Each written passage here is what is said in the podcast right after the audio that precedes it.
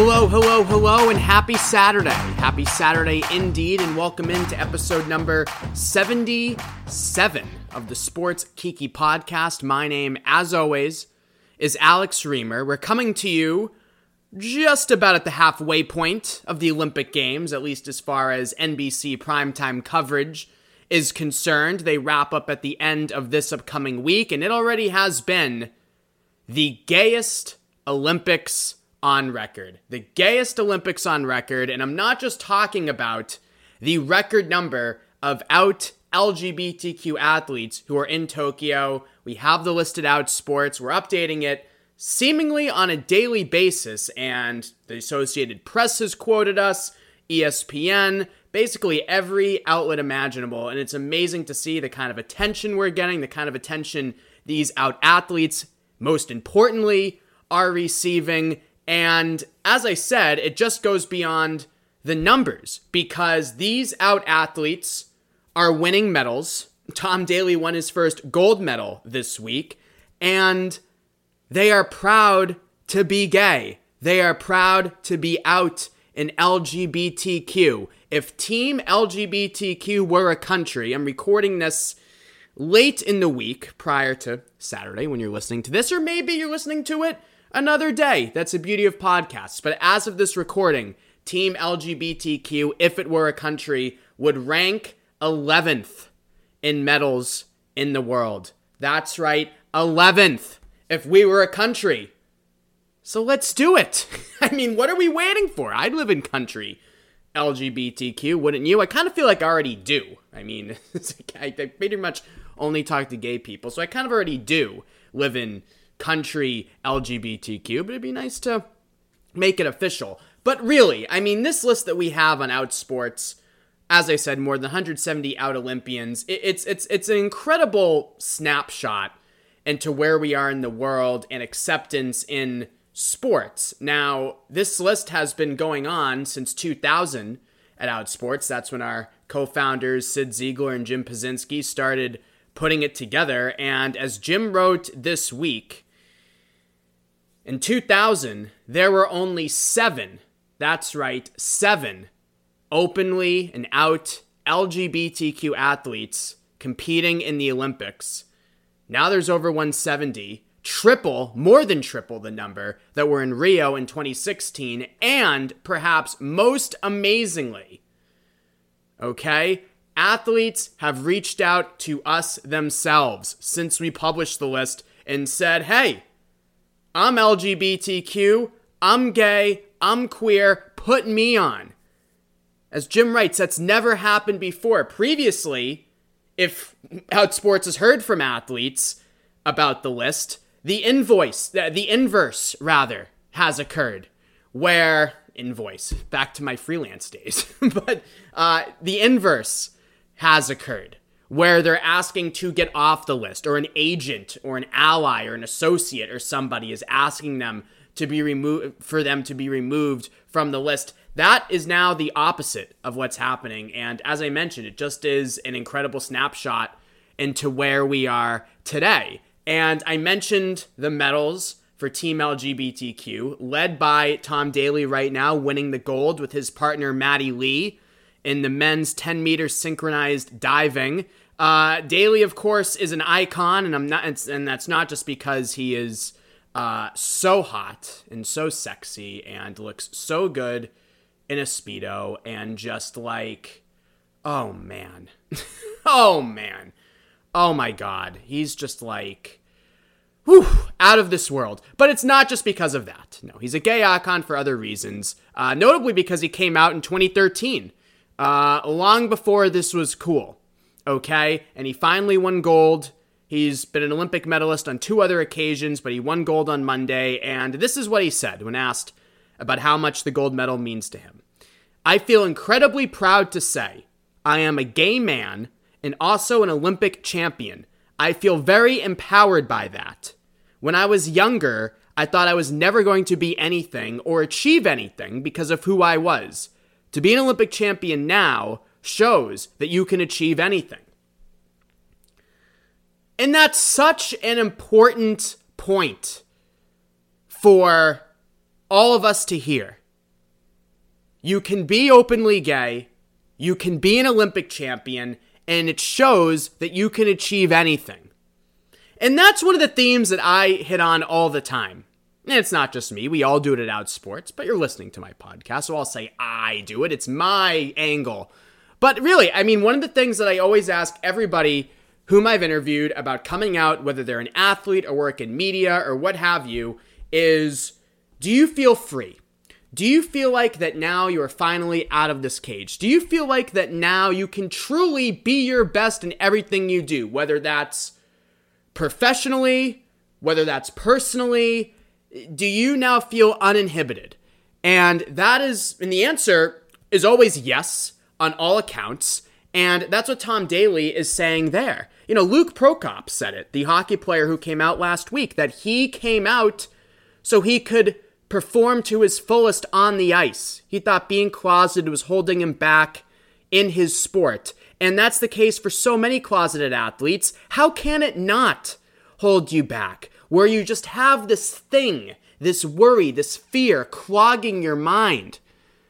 And now to see 170 plus out athletes at the Olympics is just incredible. And they're winning gold like Tom Daley and saying they're proud to be gay, most importantly of all. And Erica Sullivan had a very similar message after she won silver in the inaugural women's 1,500 meter freestyle, finishing just 4 seconds behind her teammate, Katie Ledecky. Now, Erica was a guest on Sid Ziegler's Olympics podcast, 5 Rings to Rule Them All, last year, and she talked about her journey to the Olympics and all that she overcame and mental health issues and death of family member and struggles with coming out. Well, now she is out and proud. She's an Olympic medalist. And this is what she said following her triumph on Wednesday. I love this. She called herself the epitome of an American person. She said, I'm multicultural. I'm queer. I'm a lot of minorities. That's what America is. To me, America is not about being a majority. It's about having your own start. The American dream is coming to a country to establish what you want to do with your life. Amen. Not to resort to cliches, what makes us different makes us great, but yeah, it kind of does.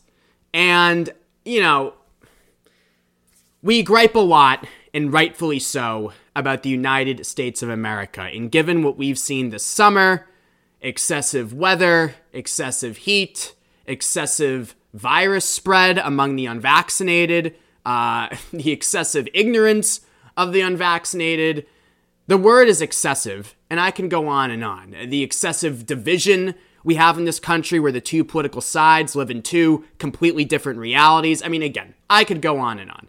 It's a long list of problems. But when you see the United States on the world stage, the one thing that we can still be proud of is exactly what Erica Sullivan said.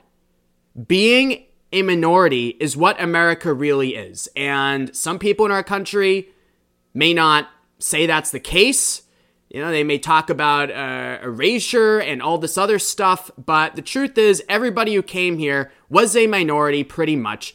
You know, the story of America, everyone who came here was fleeing persecution. The Italians did it. The Irish did it. Go on down the line. And we all have a bond over that. This is such a... This is not a homogeneous society where your neighbor is exactly the same as you necessarily. America is still the melting pot where we all mix. And it's still one of the few countries where stories like Erica Sullivan's are possible and happen and are celebrated, at least by those who matter, uniformly. So it's quite a thing. And look, it doesn't mean that it's perfect now, right? I mean, our total out athletes, we have over 170. We're really excited about that. That's still less than 2% of all Olympians. There are still limits to inclusion. There is a scarcity of out male athletes. The number of out female athletes to out male athletes, 8-1. The women outnumber the men in this year's Olympics. So that's certainly worth paying attention to and worth covering. And it's important to recognize, again, we are not there yet.